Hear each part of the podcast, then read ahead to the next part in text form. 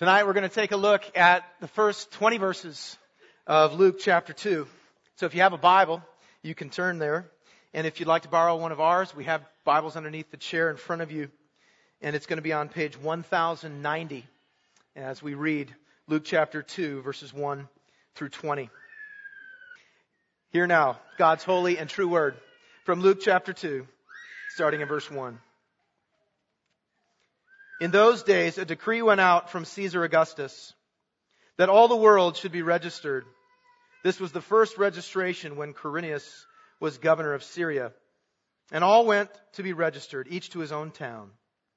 And Joseph also went up from Galilee, from the town of Nazareth to Judea, to the city of David, which is called Bethlehem, because he was of the house and lineage of David, to be registered with Mary, his betrothed, who was with child.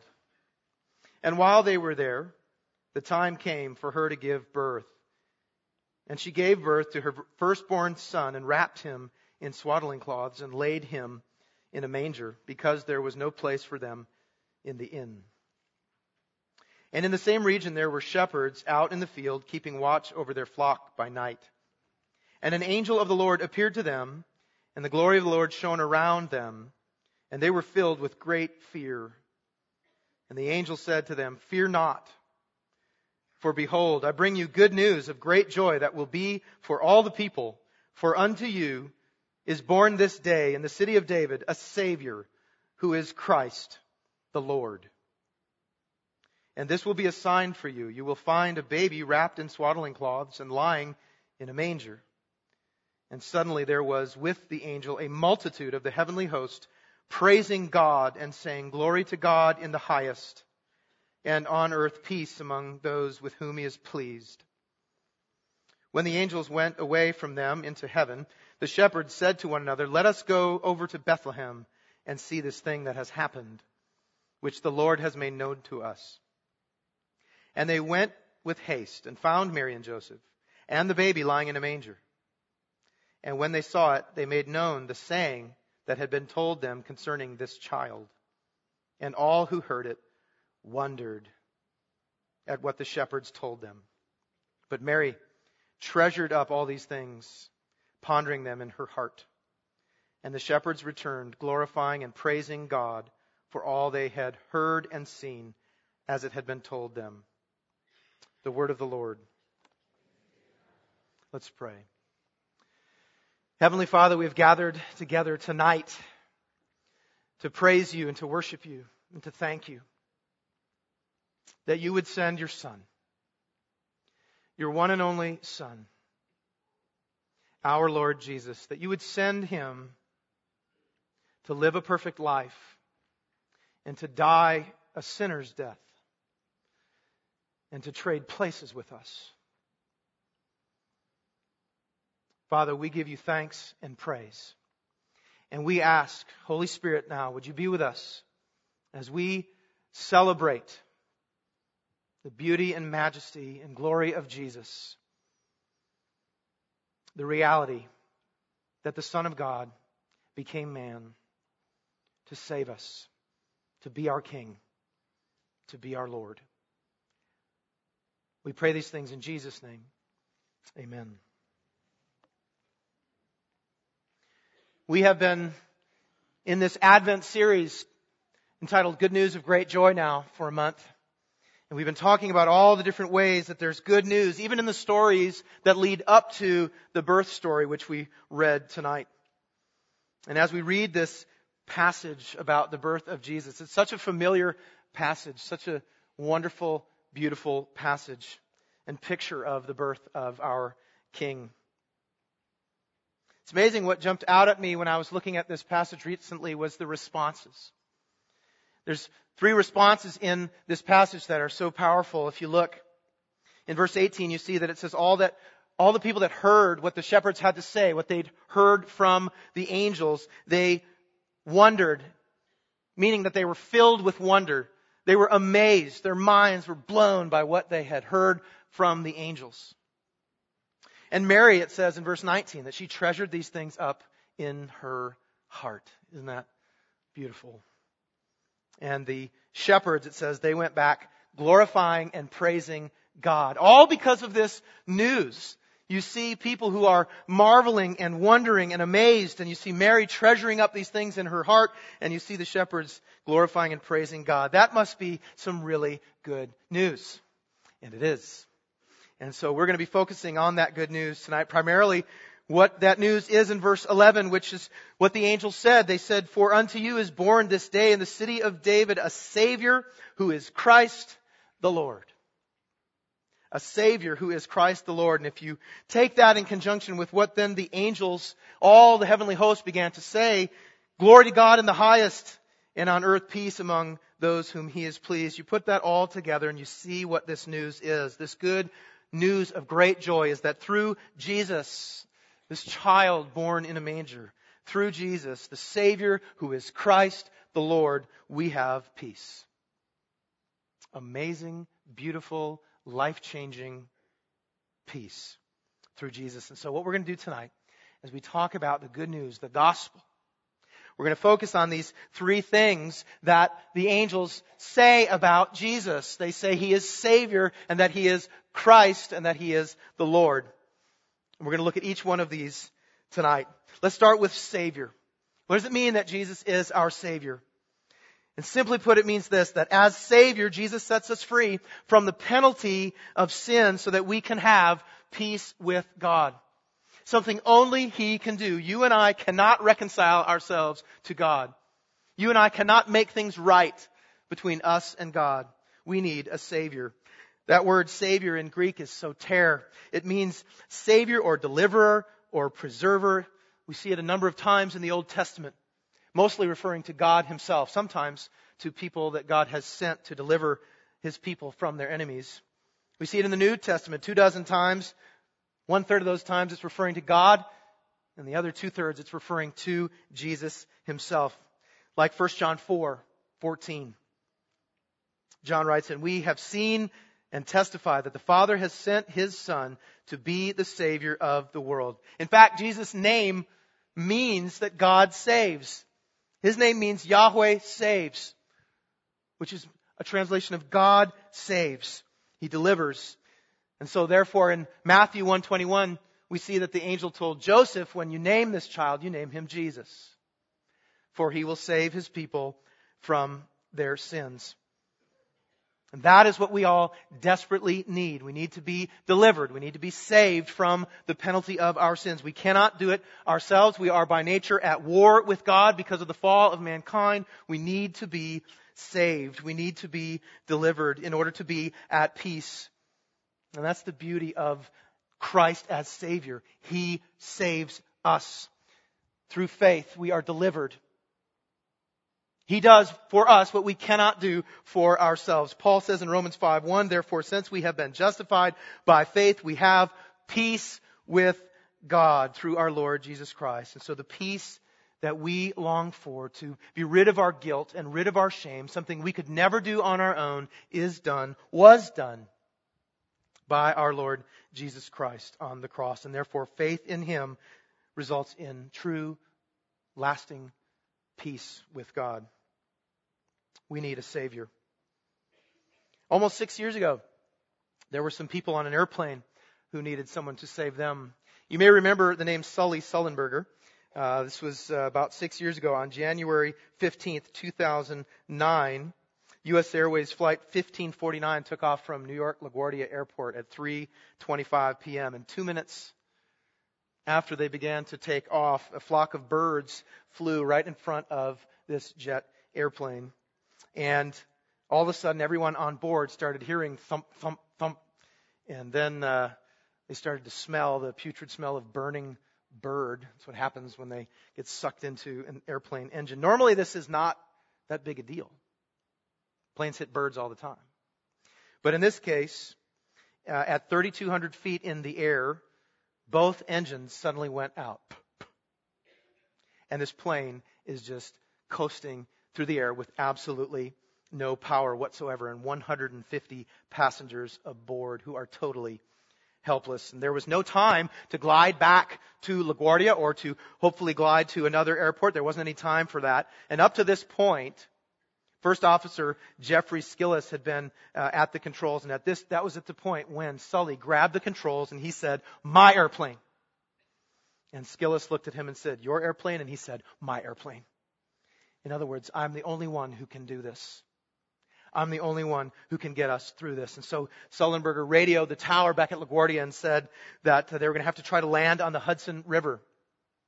Everybody at the tower knew this was really bad news because it had never been done. An airplane of this size had never been able to had never been able to successfully land on the water without any engine help. This was going to have to be a absolutely perfect landing. That's the only way it would work. Is if it was absolutely flawless. If the nose was too low, if the wings weren't level, they could catch into the water and send the plane tumbling, and everybody was sure to die. It had to be absolutely perfect. But Sully grabbed that control and said, My airplane. At 329, all the passengers were well aware that something was desperately wrong, and so Captain Sullenberger addressed them over the intercom. What did he say? Please put your seat backs and tray tables in their upright and locked position. No. No. He said, brace for impact, everybody. Brace for impact. And at 3:30 p.m., U.S. Airways flight 1549 miraculously, they call it the miracle on the Hudson, miraculously glided to a safe land on the Hudson River, and everybody lived. And in fact, late, later reporters would say that Based on his skills and his abilities and his experience, Sullenberger was probably the only person on the planet who could have pulled that off. All 150 people on that plane were absolutely helpless. They could not save themselves. They needed a Savior, and God had provided Sullenberger. And you and I are exactly in the same boat, or plane, if you will. When it comes to our sin, we are absolutely helpless to save ourselves. There's nothing we can do. We can't earn forgiveness. We can't make up for what we've done. The only way that you and I can be at peace with God is through faith in Christ, the one that God sent to save us from our sins. And if we have chosen, or if we do choose to believe that Jesus has paid our debt on the cross, then we have peace with God. We are forgiven. We are declared righteous. Freedom from the penalty of sin results in peace with God. Have you received Him as your Savior? Have you repented of your sin and trusted Him to do what you can't to save you? He is our Savior. He's also Christ. What does it mean that Jesus is Christ? Here's what it means that he's a king.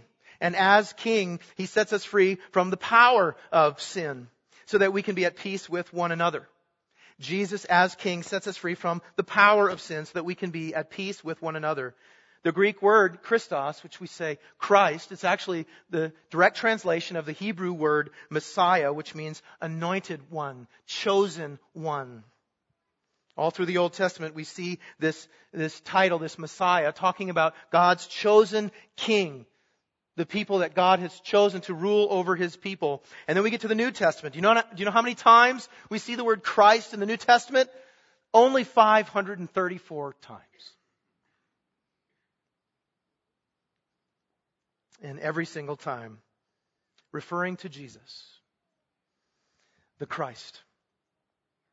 And as the Christ, He is the King. He is God's chosen and anointed King to rule over His people, to rule over all things.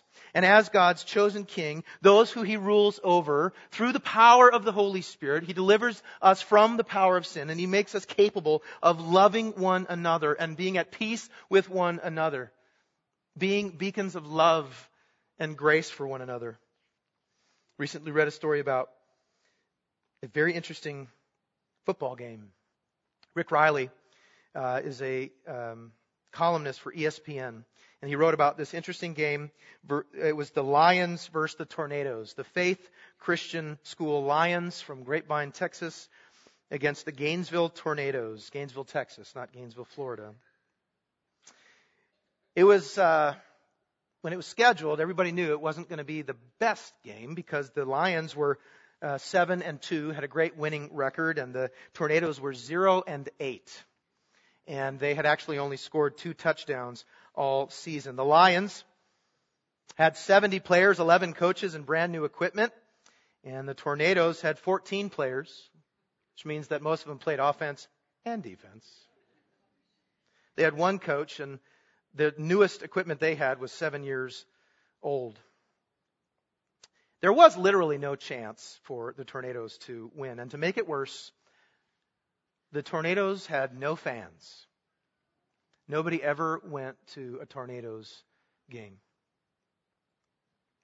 So, as the game was approaching and the weeks approaching, um, the Lions coach, Kris Hogan, the coach at Faith Christian, he saw this as a opportunity to show this team, the Tornadoes, the love and grace of God. And so Hogan started emailing people and recruiting people to sit on the other side at that game and to root for and cheer for the Tornadoes instead of uh, cheering for the Lions.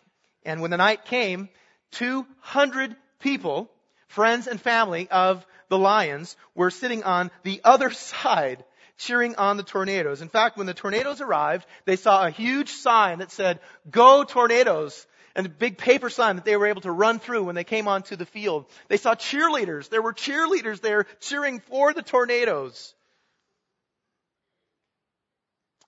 And all the fans in the stands were cheering for the tornadoes by name. There's only 14 of them. They memorized their names and they cheered for them, something they had never heard. Now, at one point uh, in an interview, a young man named Isaiah, who was the quarterback on offense and linebacker on defense for the Tornadoes, he said, I never in my life thought I'd hear people cheering for us to hit their kids. but they wanted us to. And in the end, of course, not a surprise, the Lions won. It was 33 14. But nonetheless, it was the best night in every life of the tornadoes. Reilly talks about how it was at the end of the game that everything began to come into picture. The picture began to be clear because at the end of the game, 12 uniformed officers came onto the field and put each of the tornadoes into handcuffs and escorted them back to their bus the Gainesville Tornadoes were all inmates at the Gainesville Maximum Security Juvenile Corrections Facility north of Dallas. Each of the tornadoes had grown up in broken homes. They all had convictions for drugs or assault or robbery. They had all been basically disowned by their parents long ago. None of them had ever, ever been loved like they were that night. And before the tornadoes left, the two teams came together to pray. And Isaiah asked if he could pray, and his prayer was simple. He said, Lord, I don't know how this happened, so I don't know how to say thank you. But I never would have known there were so many people in the world that cared about us. And as they boarded the bus, the uh, coach of the Tornadoes ran to Kris Hogan, the coach of the Lions, and he said, You'll never know what your people did for these kids. You'll never, ever really know. And as the boys got on the bus, they were given a burger and fries and a Bible and a letter from one of the tornadoes, and it changed every one of their lives. Jesus, as King, rules in our hearts through the power of the Holy Spirit, enabling us to fight against our sin, which means we're able to love one another. We're able to be at peace with people, even people who seem unlovable. God, through Christ, rules in our hearts and enables us to do amazing things. As have you made him your king? Have you made him your king? Is he ruling in your heart. Lastly, He is Lord. He is Savior. He is Christ. and He is Lord. And as Lord, Jesus will set us free from the very presence of sin and there will be peace on earth. Amazing, beyond our comprehension, peace on earth. As Lord, Jesus will set us free from the presence of sin, and there will be peace on earth. The Greek word for Lord here is kurios. It means, it means owner or possessor or controller or master. It refers to the one who has the power of deciding what happens to something or to someone.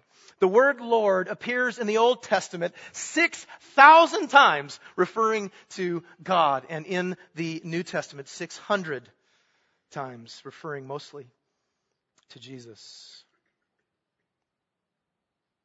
As Lord, as God, Jesus is the owner and possessor and controller and master of the world. He has the power to decide what happens and the scriptures tell us that he has promised that what's going to happen is when he has gathered in all the people he came to save,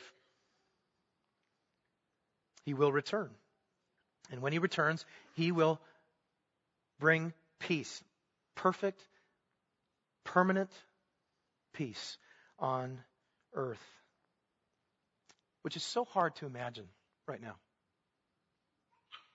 You think about all the things that we, where we see that there is no peace. You know, the, the tragedy in Ferguson, the tragedies in New York City, ISIS and their terrorism, even North Korea and their terrorism, all these things that we see when we look around, even watching the evening news, we do not see peace. And so it's hard. It's hard to believe that, yes, indeed, one day when Jesus does return to make all things new, there will be peace. And by the way, the peace that the scriptures talk about is not peace where people just kind of leave each other alone.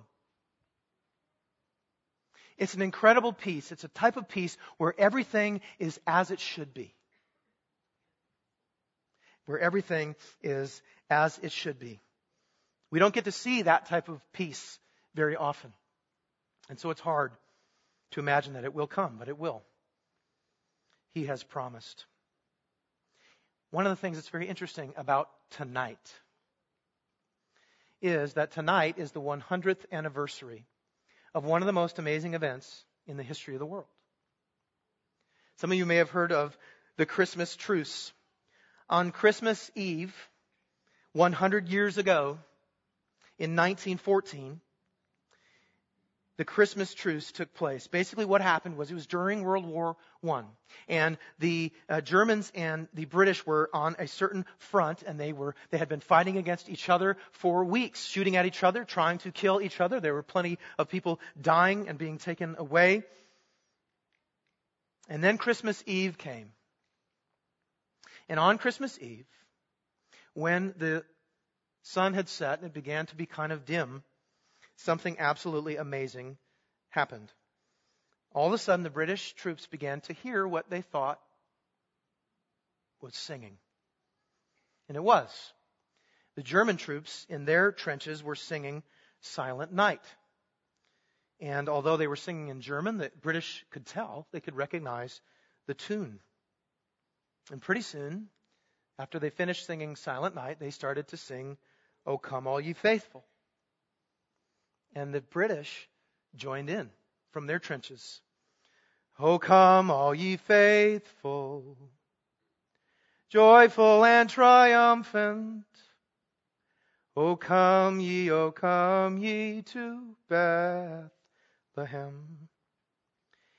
And as they sang, they started to peek their heads up above and wave at each other. And they started shouting, Merry Christmas! Merry Christmas! Come and behold him, born the King of angels. And they got a little more courageous and they started to say, you know, come over here and, and we'll come over there. We won't shoot you. And eventually they did. They started to come out of their trenches one by one. Oh, come, let us adore him.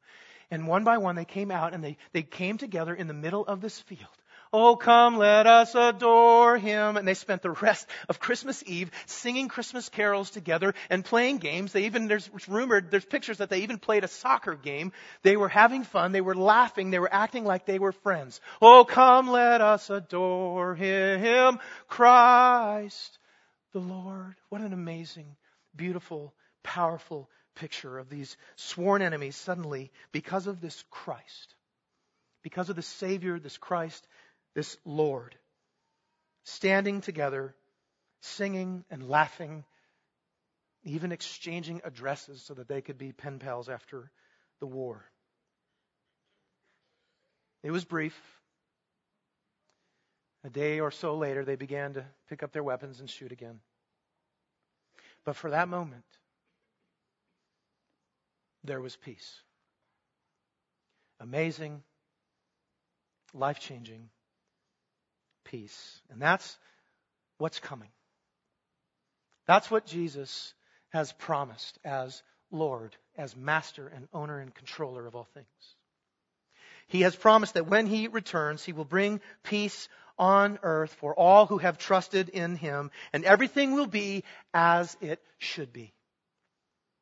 Everything sad will come untrue. War will turn to peace, crying to laughter, sorrow to joy forever. That's Jesus. He is Savior. He is Christ, the King. He is the Lord. Have you received Him as your Savior and your King and your Lord? If not, you must. Repent of your sins, turn to Him, and trust Him tonight. If you have received Jesus as your Savior, as your King, and as your Lord. Merry Christmas. Merry Christmas. Let's pray. Father, we celebrate and rejoice and praise your holy name for Jesus. Jesus, we trust you. We receive you as our Savior. You are our King. You are our Lord. Would you make this Christmas Eve and Christmas Day what it is supposed to be all about you? Reign in our hearts and keep our eyes fixed on you, Jesus, the author and finisher of our, finisher of our faith. And let us not forget that you will come back to make all things new, to bring the ultimate peace. It is in your name we pray. Amen.